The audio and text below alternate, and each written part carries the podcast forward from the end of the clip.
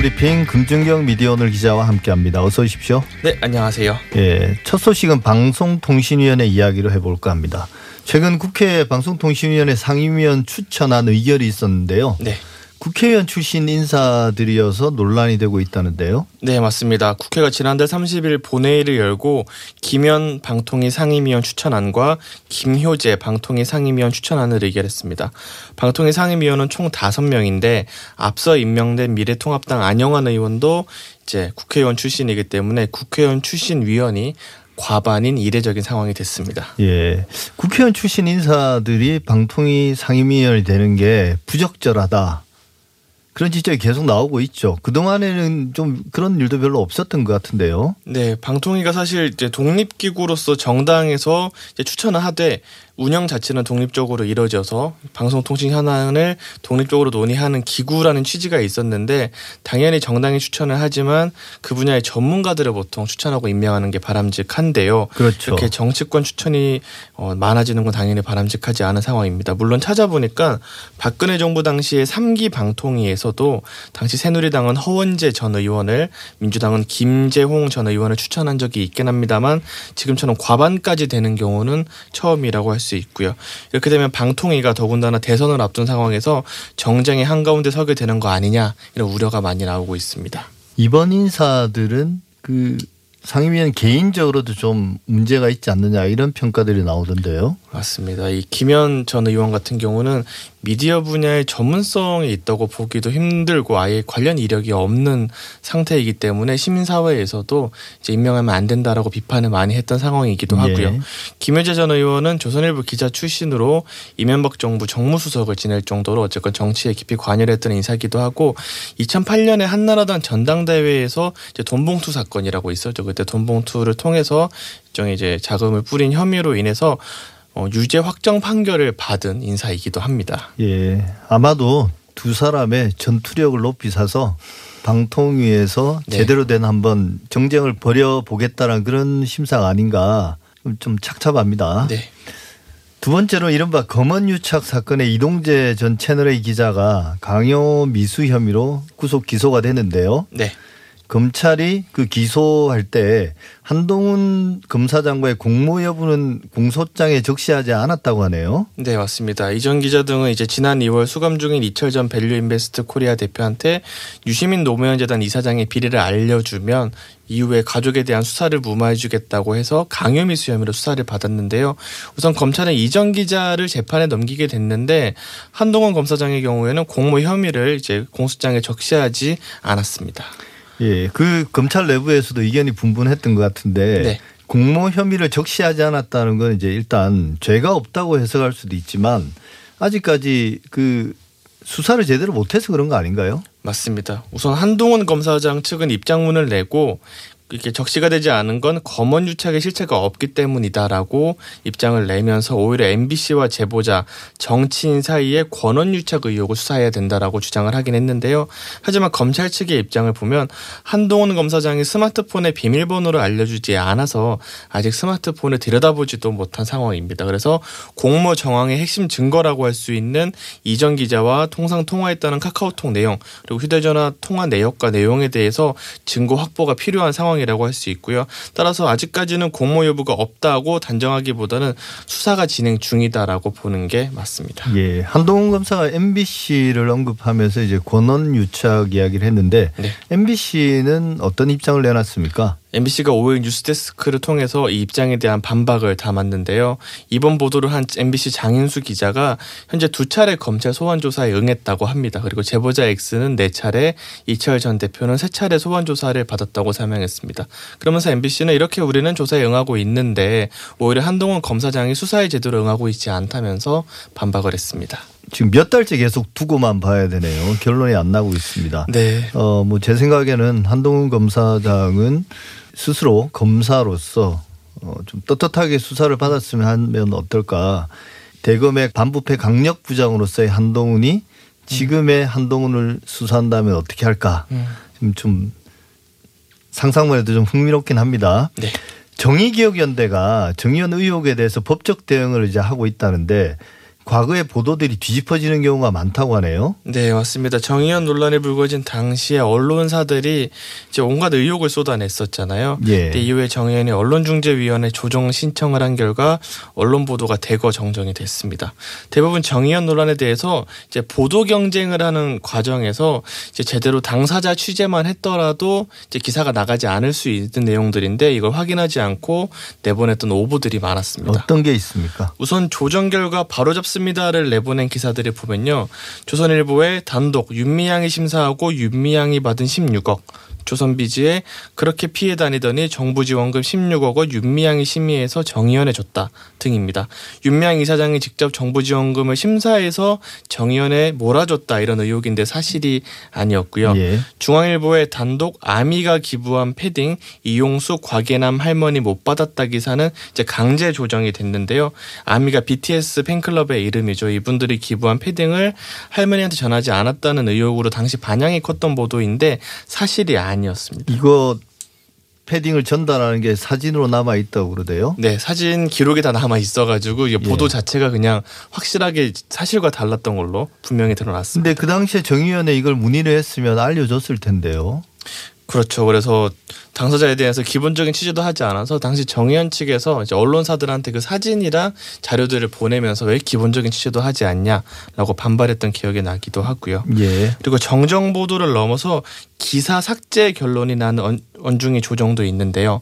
서울경제의 단독 정의연이 반환했다는 국고 보조금 장부보다 적은 3천만 원 어디로 기사는 기사 삭제 및 정정 보도 게재로 결론이 났습니다. 그러니까 이게 3천만 원이 중간에 샜다는 거잖아요. 누군가 횡령했 다는 그런 뉘앙스를 강하게 풍기는 건데 네. 이게 그러니까 기사를 삭제하고 정정보도 하는 걸로 결론이 났네요. 네, 이거 역시 없는 정황을 부풀린 것이고요. 예. 국민일보는 또 후진국도 아니고 정의연 장부도 없다니 회계 사회 회장이 한탄했다 이런 기사를 냈는데 장부가 존재를 하는데 존재하지 않는다고 좀 단정해서 보도를 해서 기사 삭제로 조정이 성립됐습니다. 그 한탄하셨다는 회계사회 회장은 또 뭐가 되는지 잘 모르겠습니다. 근데 이제 지난번에 네. 인천국제공항 사태를 촉발시켰던 그 뉴스원에 검증 안 된 기사를 쓴 기자가 사내에서 이제 상을 수상해서 우리가 어, 지적을 하기도 했지 않습니까? 네. 근데 이제 앞서 말한 그 정의용 관련 오보 한국 경제에 네. 그 기자도 상을 받았다면서요? 네, 이게 동시다발적으로 참 수상이 나오고 있는데요. 한국경제가 지난 5월에 정의기억연대 기부금 3,300만 원을 하룻밤에 술값에 썼다라고 보도한 적이 있는데 이게 오보였거든요. 그러면서 예. 사내 기자상을 수여했는데 이제 사내 기자상은 편집국 내에서 각 부서가 신청을 하면 국장단이 심의해서 결정하는 상인데요. 이제 황당한 건 방금 말씀드린 것처럼 한국 경제가 이게 오보로 밝혀지니까 정정 보도까지 했거든요. 국세청 신고 시에 모금 사업비 총액에 대표 지급처 한 곳을 기재하게 돼 있습니다.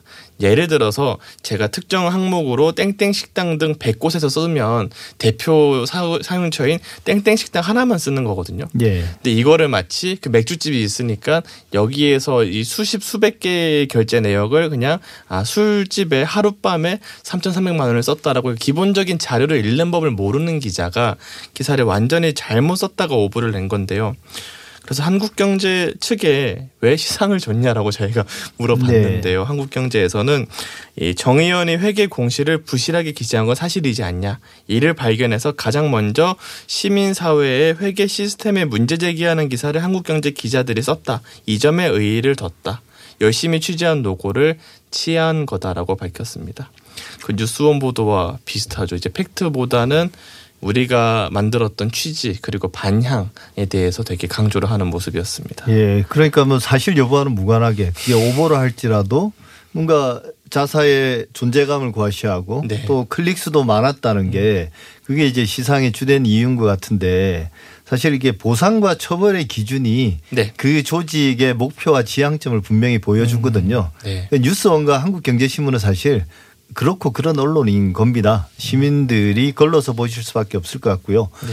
마지막으로 그 조선일보 서울시청 출입 기자가 징계를 받았다네요. 네, 맞습니다. 앞서 조선일보 서울시청 출입 기자가 지난 17일 오전 7시에 서울시 여성가족 정책실에 무단 침입해서 이제 자료를 촬영하다가 직원에게 적발이 돼서요. 이제 서울시는 건조물 침입죄로 이 기자를 고발한 상태인데 예. 서울시 출입 기자단도 투표를 통해서 이 기자에게 제명을 결정했습니다. 그러니까 서울시 기자단에 등록된 언론사가 제명된 건 처음 있는 일이고 제명이 되면 1년간 기자실 출입이 금지되고 1년 후에 다시 기자단 가입 절차를 밟아야 합니다. 예.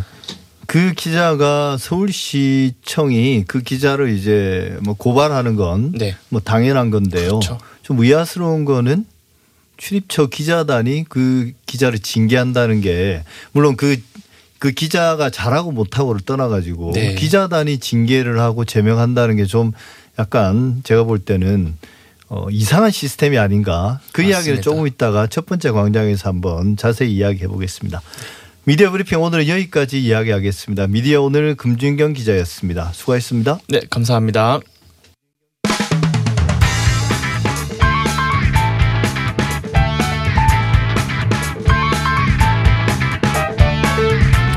앞서 미디어 브리핑에서도 잠깐 짚었지만 오늘 첫 번째 광장에서는 기자단과 언론사 출입처 시스템에 대해서 한번 이야기 나눠보겠습니다. 출입처 제도를 비롯해서 지금의 취재 관행을 개선하기 위한 여러 제안들이 나왔는데요. 아직 뚜렷하게 효과적인 방안은 잘 보이지 않는 상황입니다. 그렇다고 무턱대고 출입처 자체를 폐지하기도 언론사 입장에서 상당히 부담스러운 상황인데요. 예상되는 문제점과 보다 구체적인 대안은 뭔지 이정훈 신한대 교수와 함께 이야기 나눠보겠습니다. 어서 오십시오. 네, 안녕하세요. 그 출입처 관행 문제 그리고 출입처에서 출입처의 기자단 문제에 대해서는 상당히 오랫동안 지적돼 왔습니다. 특히 네. 작년에 이제 MBC PD 수첩에서 검찰 출입 기자단에 대한 어떤 비판이 있었고요. 또 연이어서 KBS 같은 경우는 필수적인 곳을 제외하고는 네, 출입처 제도 자체를 폐지하겠다 네. 이런 이야기도 했었거든요. 근데 현장에서 별로 변한 건 없어 보입니다. 최근에 이제 서울시청의 기자단이 네, 투표를 해서 어, 기자를 징계하고 네. 또 그런 징계하는 것뿐만 아니라 이제 기자단에 가입하는 것도 여전히 투표제를 네, 통해서 폐쇄적으로 운영이 되고 있거든요. 네, 네.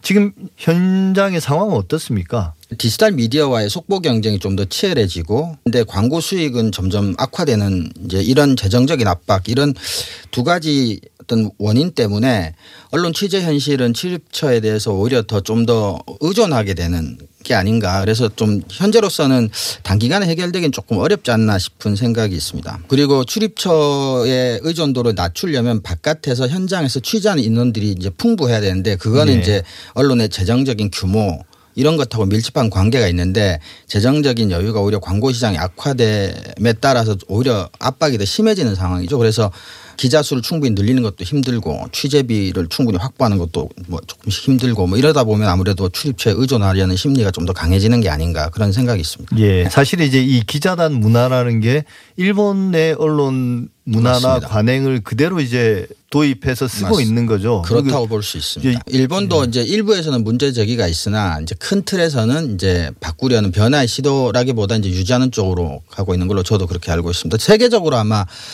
우리와 같은 형태 기자단은 우리나라하고 일본밖에 없는 걸로 저는 알고 있습니다. 예. 이런 기자단의 문제는 뭔가요? 기자단의 문제는 여러 가지가 있을 수 있습니다. 우선 뭐 카르텔이라고 하죠. 그러니까 예. 특정 관련 정보를 출입처와 기자단만이 공유를 함으로써 그 기자단에 속하지 못한 언론에는 그 이제 정보가 전달이 잘 되지 않는 문제라든지 그다음에 아까도 말씀드렸던 이제 단순하게 받아 써서 속보 처리 중심으로 이제 뉴스를 만들다 보니까 기사가 이제 품질이 조금 저하되는 어떤 그런 이제 기사의 품질 저하 문제 같은 것들이 있고 그다음에 출입처 중심의 에, 사고 그러니까 기자들이 어떤 이슈가 터졌을 때 아무래도 중립적이거나 시민들의 입장을 생각하기보다는 몇 년간 지속적으로 특정 출입처를 다니다 보면 그 출입처 중심으로 오히려 사고를 하게 되는 예. 이런 문제도 좀 있고요. 그리고 아무래도 기자 단이라고 하는 게 언론의 필요성도 있지만 출입처의 필요성도 있습니다. 그래서 출입처가 언론을 한 곳에 모아놓으면 기자단 형태로 모아놓으면 그 출입처가 언론을 관리하기가 수월한 측면도 있기 때문에 또 어떤 이슈가 터졌을 때 언론 보도를 중심으로 의제가 설정되거나 프레임이 설정될 때 그게 아무래도 출입처 중심으로 설정될 가능성도 많다는 부정적인 측면이 있고요. 그리고 제가 언론을 전공하고 있는 학자로서 제가 가장 심각하게 보는 것 중에 하나는 뭐냐면 우리나라 보도의 수준이 상대적으로 좀 낮고 그래서 언론의 신뢰가 많이 낮은 상황에서 우리나라 기자들의 취재력이라고 하는 게 상당히 저는 상대적으로 낮다고 보는데 그게 출입처에 의존해서 기자단이 안전하게 받을 수 있는 보도 자료 중심으로 어떤 기사 작성을 해 오면서 네. 성장하다 보니까 기본적으로 이제 필드에 나가서 현장에 나가서 취재하는 능력은 상대적으로 조금 훈련을 적게 받고 줄어들 수밖에 없지 않나. 그래서 온실화에 있는 상태 같은 예. 그런 점도 굉장히 부정적이라고 저는 생각을 하고 있습니다. 예. 그러니까 기자가 하고 싶은 것은 특종을 하는 게 아니라 낙종을 낙종하지 않는 것이다. 것. 네, 맞습니다. 그게 보장되는 게 결국 기자단 시스템인데 맞습니다. 제가 이제 최근에 언론인들을 주로 이제 중견 언론인들을 인터뷰해 보면 그런 노력들을 하더라고요. 이게 자기들 이 문제를 인식하고 맞습니다. 그래서 뭔가 좀 어, 출입처에 의존하기보다는 이제 그, 그 사람들이 이야기하는 대안 중에 하나는 출입처의 광역화 이야기를 하던데요. 네. 그러니까 한 군데 출입처가 아니라 여러 군데를 묶어서 여러 네. 군데를 출입처를 다니면서 뭔가 좀 종합적인 기사를 쓰고 그렇죠. 맞습니다. 어, 그런 것들 대안들이 또 잘 실행되지 않는 이유는 뭘까요? 디지털 매체 환경이 가하고 있는 어떤 속보 경쟁이라고 할까요? 그것들을 속보 경쟁을 지금과 같은 그리 많지 않은 기자 수로 감당을 하겠다라는 생각을 유지하고 있으면 출입처에서 주는 보도 자료라고 하는 것의 중요성이 점점 더 커질 수도 어, 있겠죠. 네. 그래서 그런 부분들 그리고 신문 같은 경우는 또 하루에 채워야 될 기사량이 사실은 어마어마하게 많죠. 많습니다. 네, 예. 그거를 기본적으로 채워주는 효과. 그 다음에 기자들이 출입처와 기자단 제도 폐지에 반대하는 기자들이 제기하는 가장 중요한 명분 이건 저는 뭐 일리가 있는 명분이라고 생각하는데 그래도 출입처의 기자단이 상주함으로써 권력을 감시하는 효과가 있다라는 부분도 사실은 뭐 일리가 전혀 없는 얘기는 아니고요. 그래서 몇 가지 종합해 보면 취재 현실 그다음에 재정적 경제적 현실 그다음에 디지털 환경의 변화 이런 것들이 오히려 과거에 그래도 어느 순간은 좀 우리가 개혁을 해보자라는 내용이 기자들 스스로로부터도 나왔으나 요즘 오히려 그런 현실들이 아마 기자들로 하여금 그런 시도를 조금 꺼리게 만드는 네. 원인이다 네. 그렇게 생각을 하고 있습니다. 사실 이걸 인정해 주는 것은 출입처의 문제잖아요. 그렇죠. 그러니까 출입처가 사실은 기자단을 특히 이제 과거에 법조팀이라든지 네. 법원이나 검찰에서 네네. 그 기자단을 상당히 인정해주고 네. 이게 출입처의 이해관계는 더 앞서도 말씀하셨지만 더 구체적으로 어떤 건가요? 왜 이런 기자단을 이렇게 인정해주고 또 이 기자단을 통해서 어떤 편이나 이익을 보고 있는 겁니까?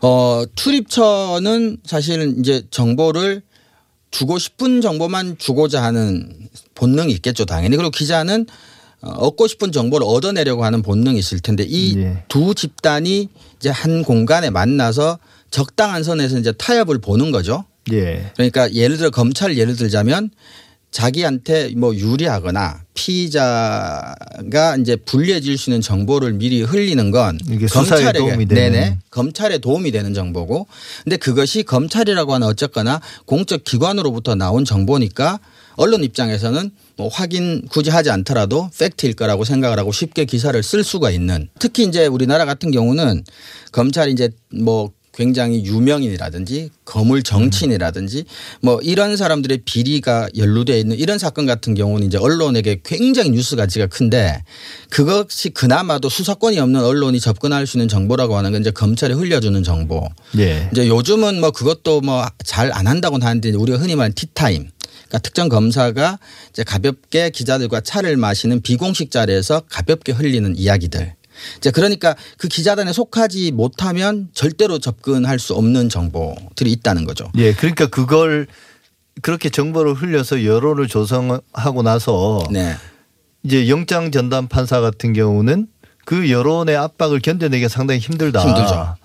예, 그렇게 이제 수사에 유리한 환경들을 그렇죠. 만들어내는 게 전형적인 검찰이 출입 기자단을 활용해서 그렇죠. 하는 언론 플레이의 가장 핵심인 거죠. 사실 그렇죠. 보면. 그렇죠. 중요한 것은 출입처도 기자단을 활용하고 이용하는 측면이 분명히 있고 기자단도 출입처로부터 이제 안전하게 최소한의 필요한 정보를 얻어내는 그래서 공생 관계다라고 볼 예. 수가 있습니다. 네. 근데 이제 기자단의 폐쇄성 문제가 사실은 계속 문제가 되어 왔는데 네. 그게 이제 한편으로는 적절한 수준에서 기자단의 어떤 건전성을 유지하는 음. 그러니까 예를 뭐, 시- 뭐 이렇게 쉽게 말하면 어, 사이비 기자나 네. 이런 사람들이 끼어드는 걸 막고 네. 어, 그런 어떤 장벽이 되기도 하지만 네. 이게 폐쇄성이 지나치면 결국은 기자 스스로가 다른 기자의 언론의 자유를 억압하는 거잖아요. 이게 그렇죠. 뭐 반헌법적이라는 이야기까지 하던데요. 네, 이게 사실은 그 분명히 부분적으로 그런 소지들이 있습니다. 헌법 21조 제1항에 모든 국민은 언론의 자유를 가진다고 명시돼 있고 언론 자유에는 당연히 취재 보도의 자유가 포함되기 때문에 이 출입처에 기자단을 두고 그 폐쇄적으로 들고 남을 통제하는 것은 언론의 자유를 침해한다. 위헌의 소지가 있다라는 의견이 분명히 이제 언론학자들 사이에서도 있는 게 사실입니다. 기자단을 운영하면서 기자들이 근본적으로 가지는 어떤 핵심적인 이익이라는 게 네. 기자단을 통해서 어, 정보를 공유하고 그걸 통해서 약간의 그 경쟁이 주는 스트레스를 좀 완화하는 거잖아요. 그렇죠. 근데 올해 조사된 바에 따르면 기자들이 제일 싫어하는 게 네. 그러니까 다른 기자들한테 분노를 느끼는 경우는 결국은 off the record를 깨거나 그렇죠. 엠바고 를 깨는 깨거나. 거라고 그러더라고요. 네, 네, 근데 맞습니다. 그 off the record와 엠바고를 유지하는 게 사실은 기자단인 거잖아요. 맞습니다. 그러니까 출입처가 어, 굉장히 공적인 어떤 필요성에 의해서 엠바고라고 하는 건 이제 보도 시점을 조금 늦추는 거고요. 유예하는 거죠. 네. 예. off the record는 기자들이 알고는 있되 기사로는 쓰지 말라라는 예. 이제 이- 이제 언론 전문 용어인데 그게 이제 공적인 필요에 의해서 그게 이제 필요한 상황이 발생을 합니다. 근데 출입처 입장에서는 그 이제 100% 보장할 수는 없죠. 근데 이제 기자단과 출입처라고 하는 게 이제 공생 관계에 있다 보면 그 기자단한테 이제 엠바고나 오프라인을 요청을 하고 근데 기자단은 그걸 이제 지켜주는으로써 이제 일종의 관계를 유지하는데 또 뿐만 아니라 아까도 말씀드렸지만 이제 기자단이 사실 기자를 징계를 합니다. 저는 그게 어떤 근거에 법률적인 근거가 있고 무엇에 근거해서 하는지는 잘 모르겠는데 그냥 뭐 관행이죠. 뭐. 관행인 거죠. 그죠? 예. 그래서 엠바고도 깨면 기자단이 징계를 합니다. 그렇죠. 네. 그리고 출입처가 또 뭐 내쫓을 수는 있지만 최종적으로 내쫓는 것도 기자단에서 뭐 투표나 뭐 이런 걸 통해서 이제 그 내쫓으니까 출입처 입장에서는 자기 손에 피를 묻히지 않는 그런 거죠. 거죠. 그렇죠. 그러니까 이게 사실은 뭐 미국 언론학 교과서에서는 취재원과 기자의 관계를 뭐 줄다리기 터고 뭐라고 하는데 사실 그러니까 밀고 당겨야 되는데 이 기자단이라는 형태로 출입처라고 하는 너무 공간에 너무 밀착돼 있다 보니까 터고 뭐 서로 줄다리기 관계가 아니라 출입처가 갑이 되고 기자단이 을이 네. 되는 그래서 폐쇄적으로 좀 고착되는 그게 문제인 거거든요. 예. 그러니까 출입처를 없애자라는 게 아니라 그 공간 중심의 기자단 개념을 좀 약화시키자는 거죠. 예. 그래서 최소한의 인력을 출입처에 배치한다거나 나머지 대부분의 기자들은 현장에 가서 취재를 한다거나 어찌 보면 출입처라는 게 기자들의 역할 분담이니까. 그렇죠. 너는 이쪽으로 하고 나는 그렇죠, 이쪽으로 그렇죠. 하고. 그렇죠. 근데 최근에 제가 흥미로운 논문을 읽었는데요. 네. 미국과 우리나라의 주요 이제 좀 심층 기사들을 비교해 보니 네. 출입처로부터 벗어난 기사들이죠. 사실 그렇죠. 그게 우리나라 기사들은 대부분 증거나 근거가 부족하다는 거예요. 부족하다. 맞습니다. 그리고 그 증거나 근거의 대부분이 증언입니다. 맞습니다. 근데 이제 미국의 그런 어떤 심층 기사들은 대부분은 문서들과 맞습니다. 어떤 뭐 녹취록이라든지 맞습니다. 이런 빼도 박지도 못하는 그런 증거들인데 우리나라 언론은 대부분 맞습니다. 그냥 한두 개의 증언으로 기사를 쓴다는 증언. 그러니까 취재원 수도 굉장히 작고 상대적으로. 그렇죠. 우리나라는 그런 공적 문서들을 공개하는 범위가 너무 좁아서 또 그걸 이제 공개를 청구하는 절차도 복잡하고 시간도 오래 걸려서 이제 기자들이 이야기하는 언론 자유의 어떤 심각한 제약 요인 중에 하나도 바로 그런 거더라고요. 그렇죠. 비밀이 너무 많고 알려주지 않고 역사적으로 학습된 부분도 있는 것 같아요. 사실은 뭐 되겠냐 없을 거다 없다 하지만 사실은 근데 소위 말하는 민주정부가 들어선 이후에 국가기록원 같은 데 보면 이제 일반적으로 공개되는 정보들도 많고 그다음에 그게 이제 이런 거죠. 사실 아까 교수님께서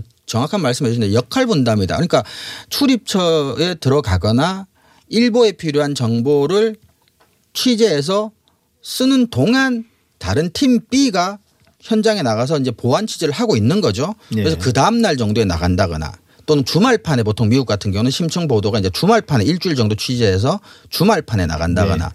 뭐 이제 이런 식으로 할 수 있는데 근데 오늘 당장 속보도 하고 해석도 하고 사설도 쓰고 칼럼도 쓰고 이거는 사실 불가능하죠. 그런 욕심을 부릴 필요는 없고 그게 이제 후속 보도가 나오느냐 아니면 계속해서 제목만 바꿔 하면서 이제 피싱만 하면서 끝내느냐 근데 이제 우리나라 언론은 이제 전자보다 후자에 가깝지 않냐라는 거죠. 예. 뭐 관련해서 그 그런 심층 보도에 투입되는 기자의 수도 차이가 많이 나더라고요. 맞습니다. 그러니까 인력의 문제인 거죠. 맞습니다. 그죠? 이 문제는 어떻게 풀어야 될까요? 이게 우리나라 언론의 입장에서는 우리가 언론을 쉽게 비판을 하지만 맞습니다. 중에 딜레마잖아요. 이러지도 딜레마입니다. 못하고 저러지도 못하는. 그렇죠. 현실적으로 아까 이제 기자 규모 말씀하셨지만 뉴욕타임즈하고 우리나라 저 기자가 아마 제일 많은 게 심사 중에 조선일보일 텐데 제가 알기로는 뭐 10배는 좀 과장일 거예요. 엄청나게 차이가 많이 납니다. 예. 그러니까 그 정도 기자가 되니까 뉴욕타임즈는 기자가 일주일에 기사를 하나를 쓴다고 합니다. 평균. 근데 우리나라는 기자가 한 명이 하루에 일곱 개 기사를 쓰는 경우도 있다고 해요. 근데 이제 이런 분명히 이제 규모의 차이가 분명히 있고요. 모든 것이 완전한 해결책은 안 되겠지만 공동 취재단이라든지 그다음에 통신사가 좀 더 출입처에서 일보성 뉴스를 많이 커버해 주고 일반 신문사나 방송사는 이제 출입처에 대한 비중을 조금씩 낮춘다든지 예. 그 다음에 이제 중요한 거는 기자들의 인식 전환인데 딴 게 아니라 지금 언론이 가장 어려운 이유는 신뢰도 문제입니다. 그러니까 소비자인 시민들로부터 언론이 신뢰를 못 받는 겁니다. 근데 신뢰를 못 받는 가장 중요한 이유 중에 하나는 특정 신문, 특정 방송국에서 나온 보도된 뉴스하고 인터넷에서 뭐 떠돌아다니는 정보하고 또는 다른 언론사들하고 심지어 제목조차 똑같아요. 그러니까 별 차별성을 못 느끼는 거죠. 그러니까 출입처와 기자단의 관행을 계속 유지하면서 일보 중심의 속보 경쟁을 한다는 게 현재 안전해 보이지만 서서히 가라앉는 배 같은 걸 수도 있다는 겁니다. 사실은. 그래서 언론사에 그러니까 일개 기자 문제가 언론사에 사실은 결단만 남은 걸 수도 있습니다. 예. 그런 점에서 이제 뭐 KBS가 시도하고 뭐 YTN이 시도한다는 게 이제 그런 점에서는 시간이 조금 더 필요하고 그래서 다른 언론들도 이게 언론 윤리에 뭐 맞기 때문에 뭐 이게 옳기 때문에가 아니라 사실은 생존을 위해서라도 그렇죠. 스스로 예. 장기적인 안목으로 조금씩 조금씩 반드시 바꿔야 된다. 그렇지 않으면 사실은 신문하고 페이스북하고 홈페이지 어디 들어가서 뉴스를 보냐. 근데 그게 그럴 수 있는 게 별 차이가 없거든요. 그렇죠. 네. 그래서 이게 자기들의 생존을 위해서도 필요하다라는 자각이 있고 그래서 결단을 내려주는 게 필요하다. 개별 언론사별로 할 수 있는 일은 아니거든요. 그래서 상당수 언론사가 같이 결단을 해서 서로 좀 협조하고 협업해야 될 필요성도 사실 좀 있습니다. 예. 사실 이게 수십 년 동안 쌓여온 문제인데요. 언론사들이 이걸 하루아침에 해결해서 답을 내놓긴 어려울 텐데 맞습니다.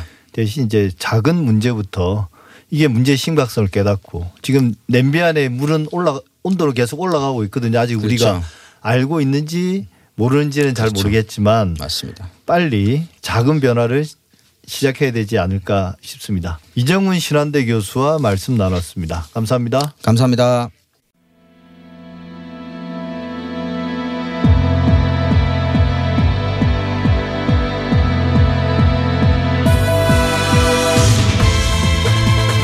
여러분은 지금 한림대 미디어스쿨 송현주 교수가 진행하는 TBS 아고라를 듣고 계십니다.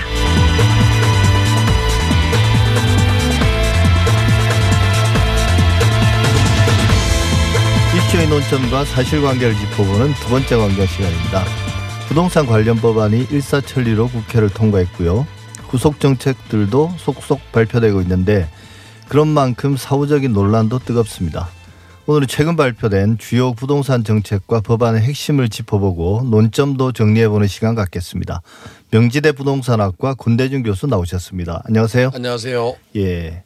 최근 부동산 정책을 크게 보자면 임대차법 네. 그리고 공급 확대책 그리고 과세 이렇게 세 가지로 정리할 수 있을 것 같은데요. 네. 평소에 이제 그게 그렇게 지식이 없던 사람, 관심이 없던 사람 입장에서 잘 이해 이해가 그 쉽지는 않습니다. 그렇죠. 근데 이제 먼저 임대차 3법부터 좀 상세하게 이야기를 해보자면 네. 그 최근에 이제 미래통합당 윤희숙 의원이 5분 발언을 통해서 이야기한 것처럼 임차인 세입자 입장에서도 전월세 가격이 폭등할 것이다. 그 다음에 이제 나중에 전세가 대부분 월세로 전환돼서 전세 물량이 급감할 것이다. 그래서 사실은 이제 전세를 사는 사람들은 전세 보증금을 끼고 있으면서 어 일정 기간을 거주한데 그걸 이제 이 종잣돈으로 해서 자기 집 마련하는 게 그동안 우리나라의 무주택자가 주택을 구입하는 그런 방식이었지 않습니까? 네. 근데 이게 이 전세가 없어진다고 그러면 저축할 수 있는 여지들이 별로 없으니까 월세로 다 나가게 되니까요. 그래서 이게 걱정이 크거든요. 네. 이런 우려들이 현실화될 수 있을까요? 어, 보유세나 종합부동산세를 인상하면서 일가구 이주택삼주택자의 주- 집주인들이 소득이 증가한 게 아닌데 불구하고 세금을 내야 되기 때문에 또 예. 과중한 세금이기 때문에 이거를 채우기 위해서 월세를 또 늘 올리거나 또는 전세 중 일부를 월세로 받는 사례가 늘어나고 있거든요. 이게 전가한다는 거죠. 그렇죠. 근데 이런 현상들은 이제 그 법 시행 이전에 많이 일어났고요. 예. 법 시행되고 나서부터 한 2년 4년 좀 안정기를 가질 겁니다. 예. 어, 그러다가 4년 지나고 나서 재계약할 당시에는 예. 어, 이런 제한들이 없습니다. 요때 가격이 올라갈 예. 가능성이 높아서 4년 후에 재계약하는 것도 일단 규제할 가능성이 높습니다. 예.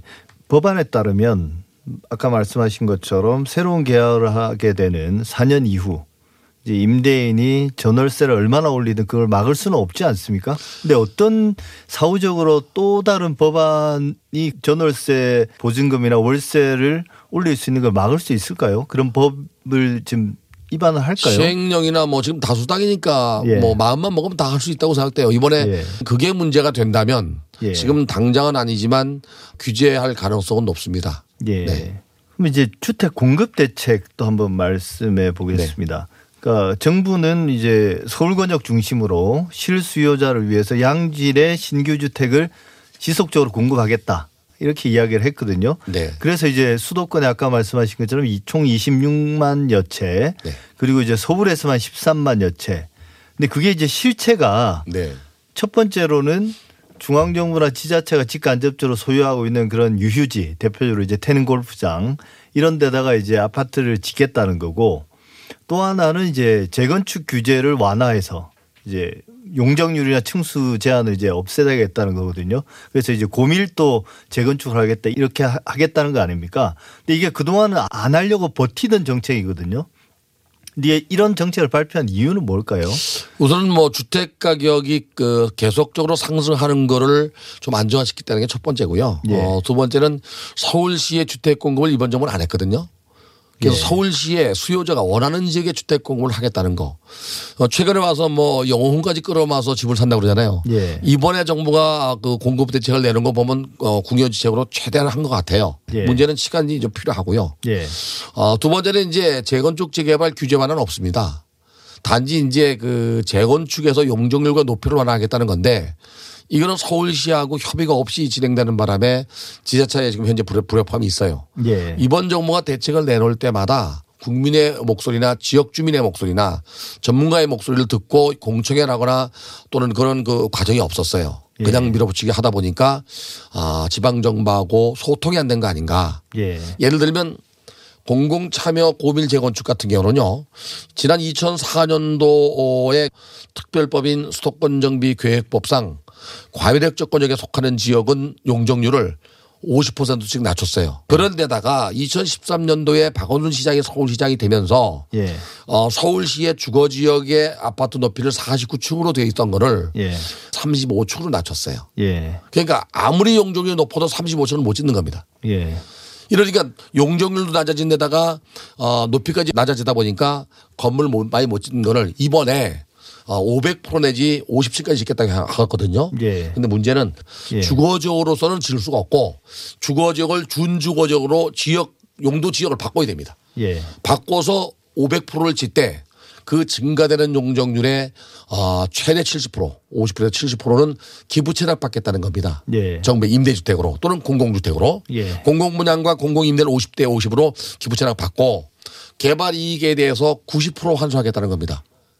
그러면 네. 조합원 입장에서 볼 때는 그래도 고급 아파트고 아파트를 짓고 난 다음에 비싸지는 아파트나 개발이 있는 데는 참여 안할 가능성이 높죠. 예, 안 그래도 그 엊그제 그 대표적인 재건축 단지죠. 그 음마 아파트 소유주 협회 회장이라는 분이 네. 한 라디오 프로그램에 나와서 인터뷰하는 걸 봤는데요. 거기서는 우리는 받지 않겠다. 그래서 우리가 40년 동안 녹슨물을 먹으면서 버텼는데 이 전혀 이익이 남지 않는 이 공공 재건축에 우리는 참여할 이유가 하나도 없다. 이렇게 그 요지로 말했고 이제 이제 원하는 건 뭐냐. 우리 마음대로 짓게 해달라는 거다. 그렇게 이야기를 하더라고요. 우리 마음대로 짓겠다는 게 그냥 층수 제한, 용적률 제한 없이 다 짓고 그 이익도 자기들 다 환수하겠다는 건가요? 그건 잘못된 생각이에요. 아무리 그 어, 시장 경제 뭐 자본주의라 하더라도 예. 어, 이 부동산은 사회성과 공공성이 있습니다. 내 집을 내 마음대로 못 짓거든요. 그래서 용도 지역 지구 구역제가 있거든요. 주거적 예. 상업지구 있듯이 분명히 부동산은 사는 동안만 내 거지 결국에 국가의 자산입니다. 일정 부분은 국가에 환수시키는 게 맞습니다. 예. 그러나 이번에 정부가 내놓은 것은 너무 과하게 이제 그 어, 환수시키게 만드니까 반발하는 것 같고 반대하는 것 같은데 어 적어도 노후 불량하고 점점 주거 환경이 열악해지면서 주변 지역에 슬럼화된다면 새로운 환경으로 바꿀 수 있게 정부가 어, 지원을 하거나 환- 그 제도를 만들어주는 건 맞습니다. 예. 그러나 거기서 발생하는 일정 부분의 개발 이익은 분명하게 환수돼야 돼요. 그렇지 그 않으면 환수- 투기가 일어나요. 근데 그 환수 비율이 항상 문제가 되는 아, 거죠. 그래서 노무현 정부 당시에 개발이 환수에 관한 법률을 다시 시행했어요. 예. 그거를 근거로 재건축 초과이익 환수를 만들어 놨어요. 예. 50%까지 물리게 돼 있고 기본적으로 가구당 3천만 원이 넘을 때 내는 세금입니다. 예. 그러면 음마 아파트가 재건축했을 때 얼마나 남는지 시뮬레이션 해보면 알 거 아닙니까? 예. 그게 과하다 그러면은 자기들이 나름대로 아마 어, 보관을 짤 거예요.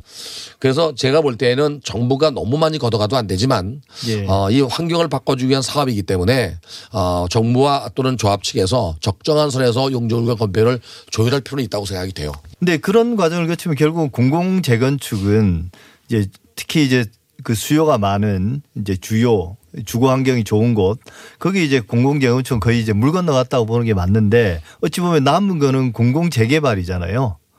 재건축도 할 수 있는 가능성이 있는지 있습니다. 예. 예를 들면 노원구 상계동 같은 경우는 2004년도 이전에 지었어요. 이 노원구 상계동은 대부분이 250%가 넘어요. 그런 경우에 용적률을 상향해 주면 할 가능성도 있지요. 예. 문제는 이제 정부가 잘못 계산한 것 중에 하나가 지금 살고 있는 것보다 아, 대부분 면적을 늘리거든요. 예. 15평, 20평짜리 아파트를 갖고 있는 소유자들은 20평, 30평을 원하기 때문에 세대 수가 그렇게 많이 늘어나지 않을 거예요 아마. 예. 재건축하고 나서 어, 아파트 가격이 올라가거나 용적률 조금 최소한의 여유가 있는 데는 안 할 가능성이 높습니다. 이게 참 부동산 문제는 사례에 따라서 다 달라서 네. 일반화시켜서 이해하기가 참 힘든 것 같아요. 네, 맞습니다. 뭐 음마 아파트 다르고 또 뭐 노원구 다르고 그죠? 또 경기도 또 다를 거고. 가장 큰. 거는요. 예. 어, 임대 아파트에 대한 그 의식 개혁이 좀 필요해요. 네, 저도 그 문제를 네. 이제 여쭤보려고 그랬어요. 이 공공 재개발을 하겠다라는 거기에 대해서 이제 민주당 내에서 그 더불어민주당 정청래 의원이 뭐라고 그랬냐면 아니 자기 지역구인 상암동에는 이미 임대 비율이 47%인데 네. 여기다 또 임대주택을 지어야 되냐라고 이제 반발을 했어요. 그건 잘못된 생각 같아요. 네, 저는 임대주택이 많으면 뭐가 문제가 되나 근데 싶기도 이게 하고. 사람들의 의식이 님비현상인지 모르겠지만 예. 내 옆집이 월세고 내 옆집이 전세면 말 안 해요. 예. 임대주택을 모아놓은 말을 한단 말이죠. 예. 그 소셜 믹스란 말을 쉽게 쓰던데요. 네. 사실 우리 사회는 뭐 이 인종이 다른 것도 아니고 네. 뭐 이렇게 그 크지 않은 나라인데도 그 안에서 뭔가 차별화 시켜서 이걸 인위적으로 섞는다. 그러니까 임대 아파트 들어가는 사람들이 그런 지역에 임대 아파트를 얻어 들어가는 것들을 뭔가 전혀 다른 사람들 섞는다는 생각이 그 기본 출발 자체가 잘못된 게 아닌가 그런 생각도 저도 들고요. 그렇게 생각을 합니다. 근데 이런 공공 임대주택에 대한 이 거부감을 없애기 위해서 뭐 이런 이야기도 있더라고요. 이렇게 단지로 구분하는 게 아니라 그냥 아예 옆집으로 바꾸는 겁니다. 층호수로 그냥 싹 섞어버리는. 네, 옆집으로 바꾸는 겁니다. 예. 네, 그게 이제 바로 서울시가 추진했던 옛날에 어, 시황 아파트처럼 어, 그 역세권에 진 아파트가 있었죠. 장기 전세 아파트. 예. 그게 그렇습니다. 계속 공급 대책을 이야기하지 않습니까? 네. 지금 우리나라의 주택 공급이 부족한가요? 아, 2017년도 기준으로 서울시의 자가주택 보유율이 48% 가까이 되고요. 예. 자가주택 점유율, 자기가 자기 집에 사는 거죠. 예. 42.6%밖에 안 됩니다. 그러니까 서울시의 주택 공급률은 95.6%가 넘어요. 예. 그러니까 반 정도는 일가구 2주택, 3주택자 갖고 있는 거예요. 예. 네. 그리고 자기 집을 갖고 있는 게 반밖에 안 되니까 사실 그 어, 주택 수는 공급이 부족합니다. 물론. 예. 그러다 보니까 이제 수요는 많은데 공급이 부족하니까 가격은 오를 수밖에 없는 거예요. 예. 아, 이번 정부는 공급도 수요도 두 가지를 다 억제해 왔어요. 지금 이제 공급을 늘리기 시작했는데 예. 그러다 보니까 수요가 많으면 가격은 오를 수밖에 없잖아요. 이게 시장 원리거든요, 이게. 예. 그래서 어, 너무 늦은 감이 있다. 아, 열, 23번의 정책을 내놓으면서 어, 공급 정책도 내놨지만은 너무 늦게 내놔서 가격이 너무 많이 올라버렸잖아요. 예. 여기에 이제 유동성 자금이 너무 많은 거예요. 올 연말까지 49조가 풀립니다. 주식시장도 안 가고 산업부도 안 가다 보니까 주식시장에 어, 주택 부동산 시장에 머물 수밖에 없는 게 수익률이 높아요. 그렇죠. 일단은 수익이 높으니까 부동산 시장에 투자가 늘고 또 캡스알 게인 매각 차익 또 벌어지니까 또 들어오고 해서 사실은 유동성 자금을 정부가 줄수 있는 방안 빨리 내놔야 됩니다. 이 부동산 다주택자들 그분들이 그런 세 뭐 세금 압박이라는 것들 때문에 주식 투자를 할 수 있을까?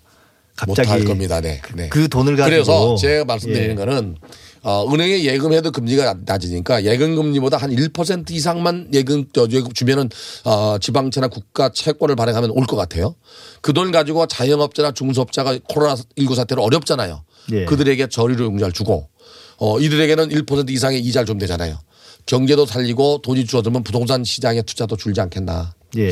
그게 가장 뭐 어, 일반적인 그 어, 제가 경제학자는 아닙니다만 부동산 쪽 학자지만 아, 좋은 방법 중에 하나일 거라고 생각을 해요 저는. 정부도 어찌 보면 의도는 그렇지 않았지만 결과적으로 집값이 폭등했고 또 이제 전월세 가격도 많이 올랐으니까 어, 남은 임기 동안 그럼 그 이후에 재집권을 하더라도 부동산 정책을 좀 기본 방향은 뭐라고 보십니까? 그런 어떤 우리가 가야 우선은 될그 이번 정부는 부동산 시장에서 불로소득을 없다는 게 첫 번째고요. 예. 그 다음에 양극화를 해소하겠다는 게 두 번째입니다. 그러다 보니까 시장에 직접 개입 해서 시장을 끌고 가기 때문에 문제가 된 거예요. 가격이 오른다는 원인은 바로 공급이 부족하고 수요가 많은 건데 그러면 최전의 공급을 늘리면서 수요를 분산하는 정책도 썼어야 되는 거예요. 예. 이 부- 수요 분산 정책이 오히려 과세를 낮추면서 어, 분산 정책을 쓸 수가 있어요. 저는 수도권 1기, 2기, 3기로 간다면 뭐 양도세 한 10년간 안 받을게 갈 사람 있을 것 같은데요. 그렇게 해서 수요를 좀 줄여줄 필요가 있는데 그렇지 않다 보니까 수요가 서울, 강남 주요 지역만 몰리다 보니까 가격은 계속 올라가고 어, 아우성을 치는 거 아닌가. 가격이 오르면 당연히 오르는 것만큼 세금을 내야 되는데 문제는 이제 아 10억짜리 아파트가 20억 됐다고 소득이 늘어난 건 아니잖아요. 예. 그래서 저는 개인적으로 1가구 1주택 같으면 어, 기본 세율은 놔두고 오히려 역진세를 도입해야 된다. 물론 2가구, 3가구 주택자들은 아, 누진 거세가 맞아요. 지금도 누진 거세 하고 있습니다. 두 번째는 지금 고가주택의 개념이 시가로 바꿨습니다. 아, 원래는 공시가격이었는데 이게 2005년도 5월 달에 노무현 정부 당시에 종합부동산세를 도입할 당시에 취지는 부자세입니다. 이게 부유세 소위 말하는. 네. 근데 그 당시에는 6억 원 이상의 가구별 합산이 문제가 돼서 2009년도 일가 1주택은 9억 원 이상 다주택자는 6억 원 이상으로 바꿨어요. 그래서 이게 공시가격 9억으로 했는데 이번에 뭘로 바꿨냐면 시가로 바꿨습니다. 그 국민은행 통계자를 보면은요 벌써 서울의 중위권 평균 가격은 어 9억 2,500만 원입니다. 그러면 가격도 그 당시의 가격부터 지금 한 어, 따지면 보통 뭐 1.5배, 200 올랐다면 고가 주택 비율도 어, 저 기준도 올려야 되지 않느냐. 예. 그리고 그들에게 세금 물리는 건 맞는데 일가구 1주택만큼은 계속 거저할 수 있도록 역진- 역진세를 도입하는 게 맞을 수 있어요. 예. 어쨌든 이번 정책이 좀 효과가 있을까요?